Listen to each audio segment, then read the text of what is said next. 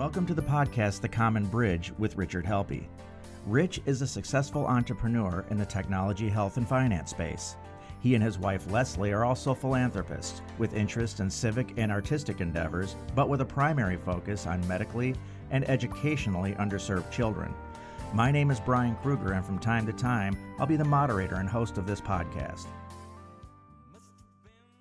All right, everyone, welcome back to the Common Bridge. And again, this is one of those where I got to put a disclaimer on it. It's not Common Bridge. It is and it isn't.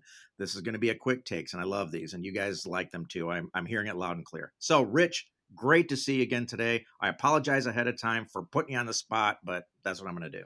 Well, Brian, I'm beginning to rather enjoy these lightning rounds as I like to think of them.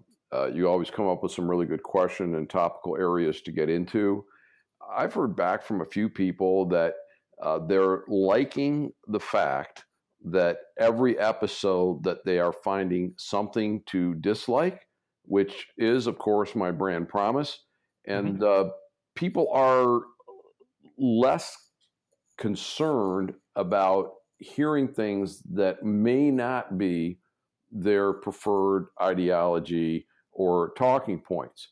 And they feel like they're being heard but also that hey, that, you know, I don't like that view, and that's okay. So these quick takes are not about building the bridge, but it's more about where do we stand today?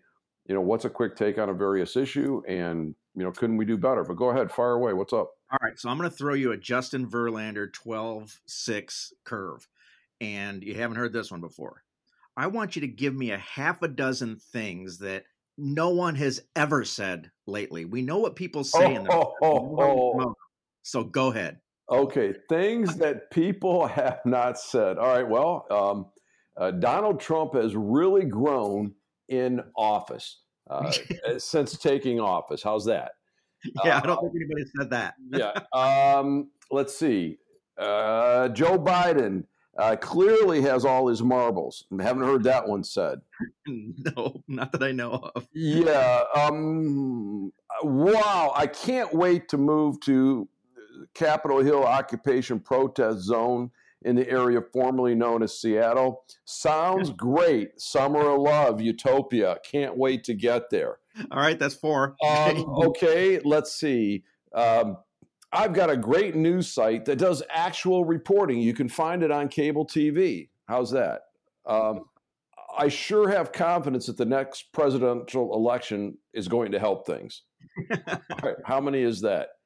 You're up. I think that was six or seven, but hey, if you got another one, fire away. All right. Well, here's one you don't hear. Hey, look, there's Joe Biden outside of his basement. You know, what you have heard, hey, there's Donald Trump. Put him back in the basement. I don't know. I mean, it's uh look, 320 million people. You you think we can do better uh, than that? I would think there's some you know the thoughtful people that have been on this very podcast. I would sure. several of them uh, in the role.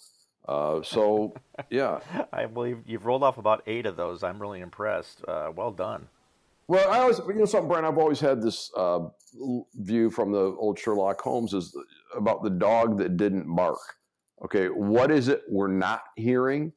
And mm-hmm. sometimes uh, that speaks volumes. I didn't even get into Elmer Fudd and Paw Patrol, which is uh, area ripe for stuff that we're not hearing. Well, that, that, that gets us off to a great kick, but let's move on to a few things here. Like I say, I want to I don't want to mess you up so much that, but um, just heard this morning. This is just this morning that the General Flynn criminal case is actually being thrown out, of the appellate court just tossed it out. Did I get that right? I, I, think that Judge Sullivan still has to uh, render a final order. Um, he apparently doesn't absolutely have to.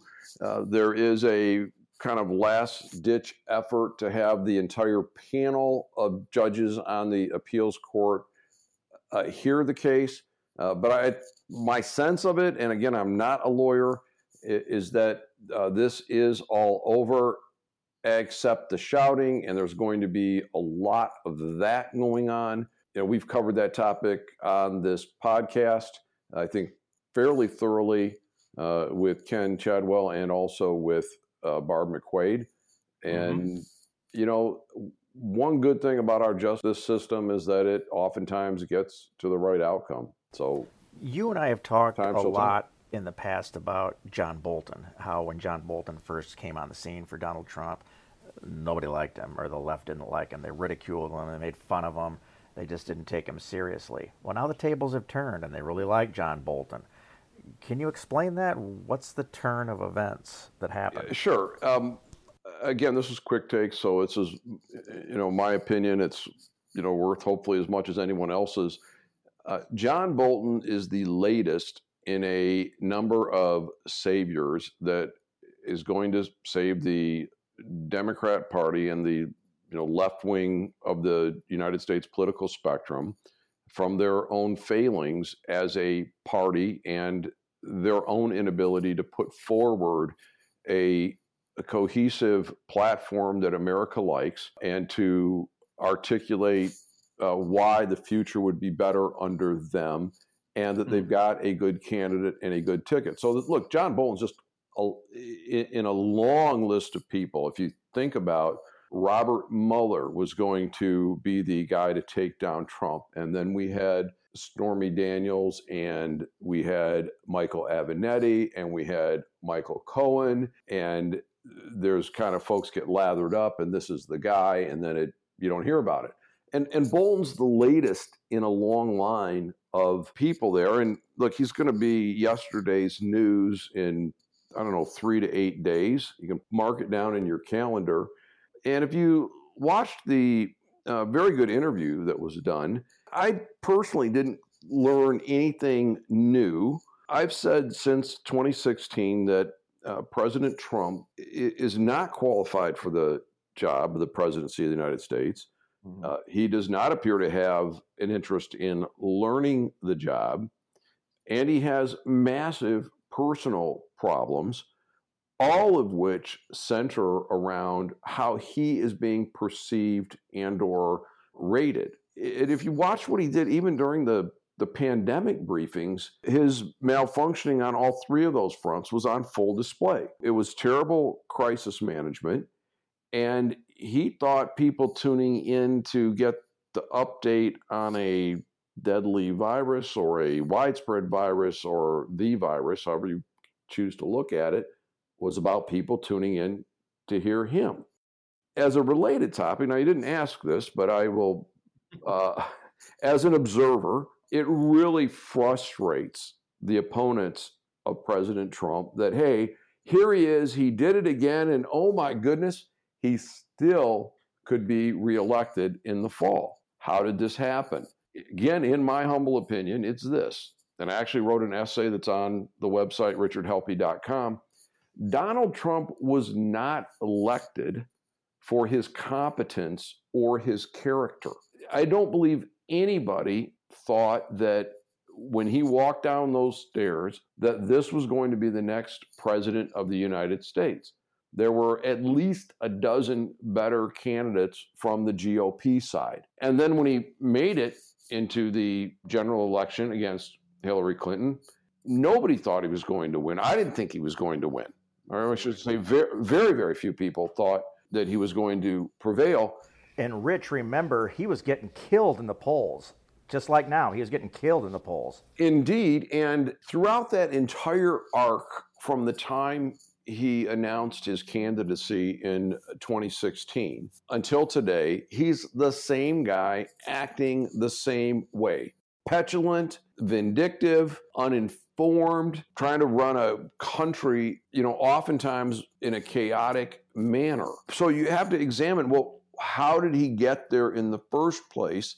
And I think this goes back to the theme that inspired me to start the Common Bridge is that the political system is such under the control of two entrenched parties who are very good at attacking each other and terrible at addressing the issues of the day that Trump's election was a big middle finger to the established parties. So, Rich, how does this play out in the fall? Is this going to look a lot like Nixon's second term, where he uh, is facing a lot of demonstrations, a lot of protests, but there's a silent majority out there that's had enough, and they go through and they elect him to a landslide. Uh, that that that is a great question and, and something I think that remains to be seen. Now, here's some things that I think you can take to the bank. President Trump will continue to say mind-boggling, stupid things. He's going to do it, and generally he will do it right after he has done something reasonable or said something reasonable and people will nod and go, okay, well, maybe he's going to behave. And then he, do, he does it again. But understand the landscape he's in. With four years to prepare and to act like adults and show how they would wield the levers and powers of government, what has the opposition party, the Democrats, done? Did they get the memo that, hey, partisan party politics and a, an establishment candidate is the way to go?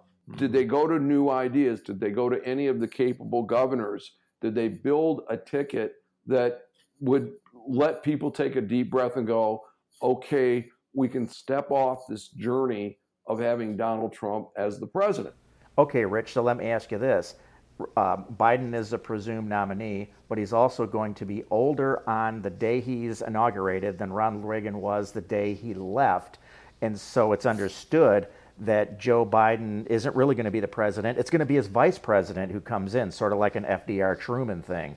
And the people surrounding him are going to be making the decisions. So, who do you like as this vice president pick?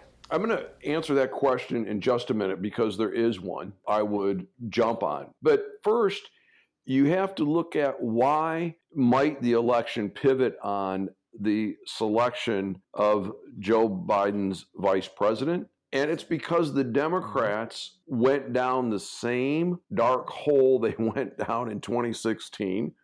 They picked an establishment candidate. They picked a guy to run against the crazy stuff that our president says now. They picked a guy who's got decades of saying crazy stuff in Joe Biden. I mean, you could put a montage together that will rival Donald Trump. Oh, yeah. Joe Biden was saying crazy stuff during Trump's Studio 54 days. Indeed. And, and, and Joe Biden's history of uh, racist and racially tinged remarks would also fill easily another national ad.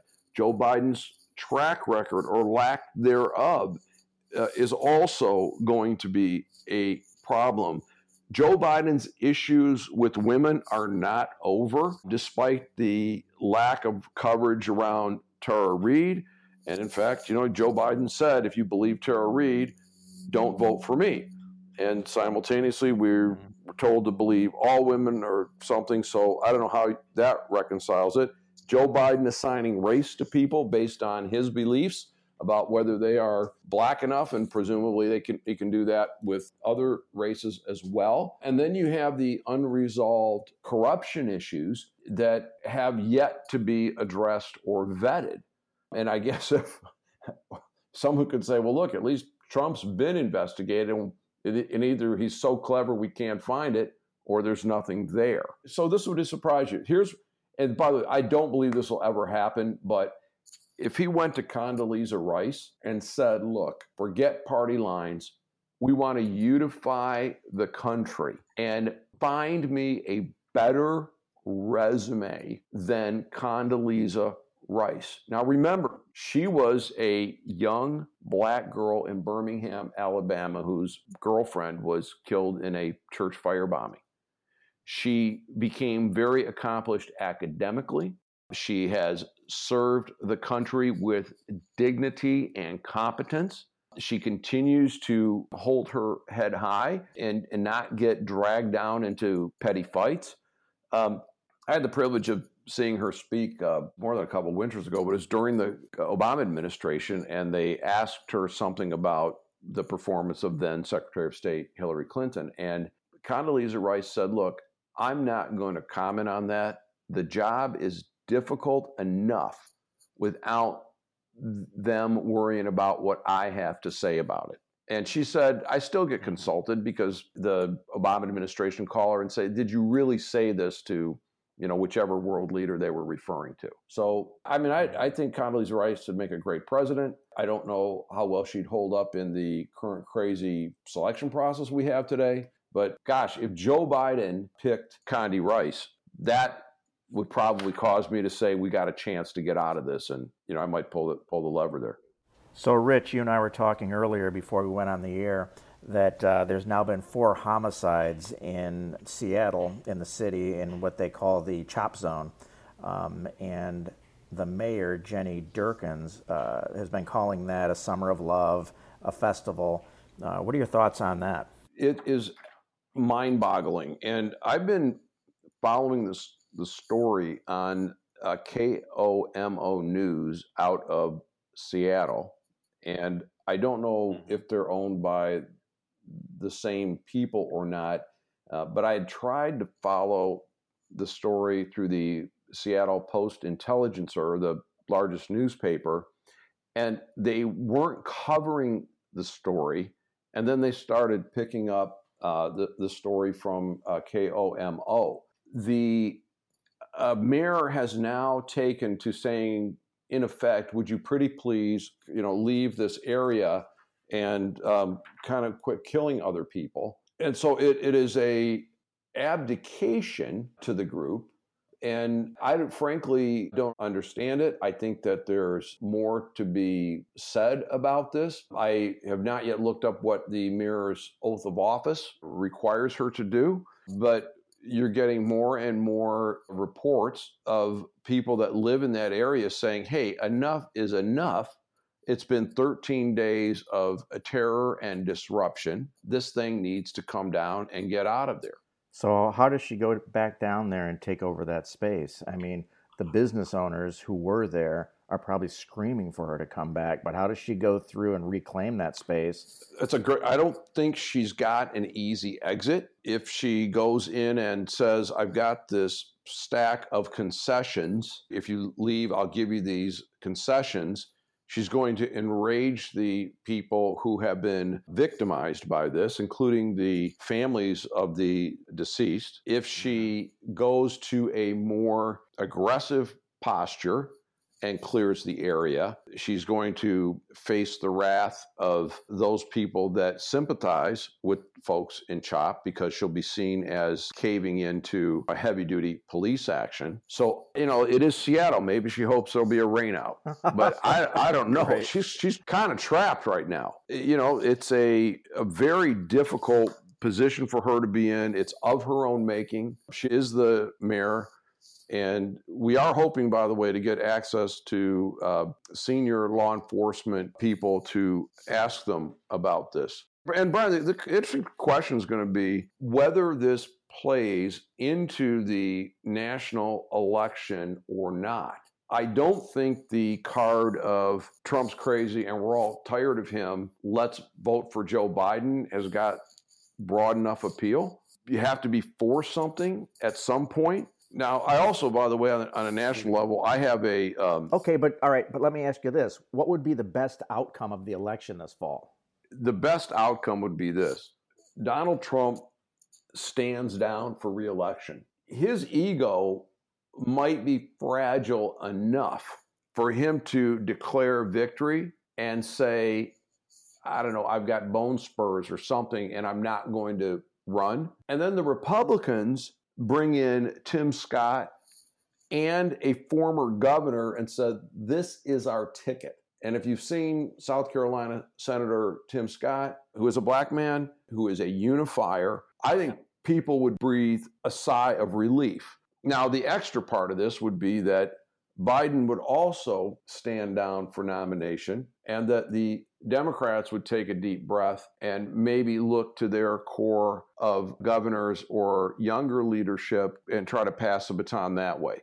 I mean, wouldn't it be great to have an election where you said, gosh, I've got two competent tickets here and you know we're going to get a little different flavor of government versus we have crazy and you know not all there? Uh, wouldn't wouldn't that be like an awesome outcome?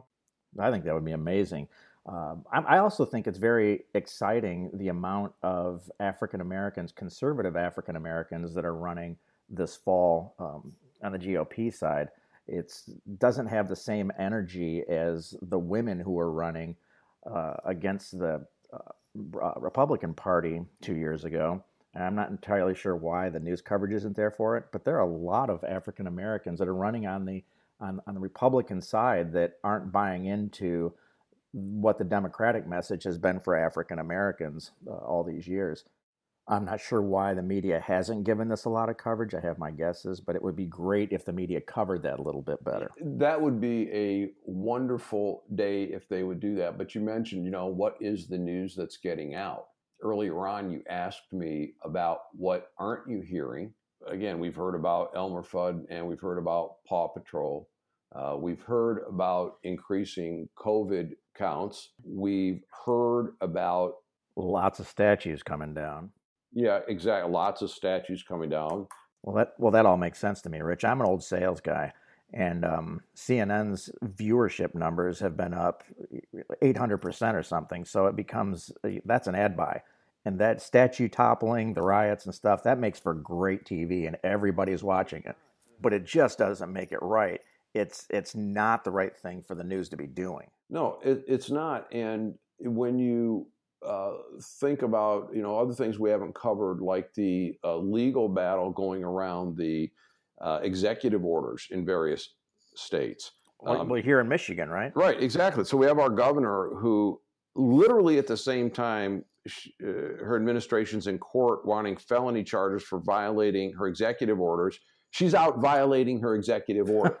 Personally, no, I know. I mean, a better answer would have been to say, "Look, I sympathize with the protesters, but we've got to practice the distancing and and the stay at home as in, in the executive order." It would have been far better than rushing out there to get in the middle of it. I've seen she's been out there, but what kind of stuff is she doing? Well, she's been promoting our famous Coney Island hot dogs down in Detroit.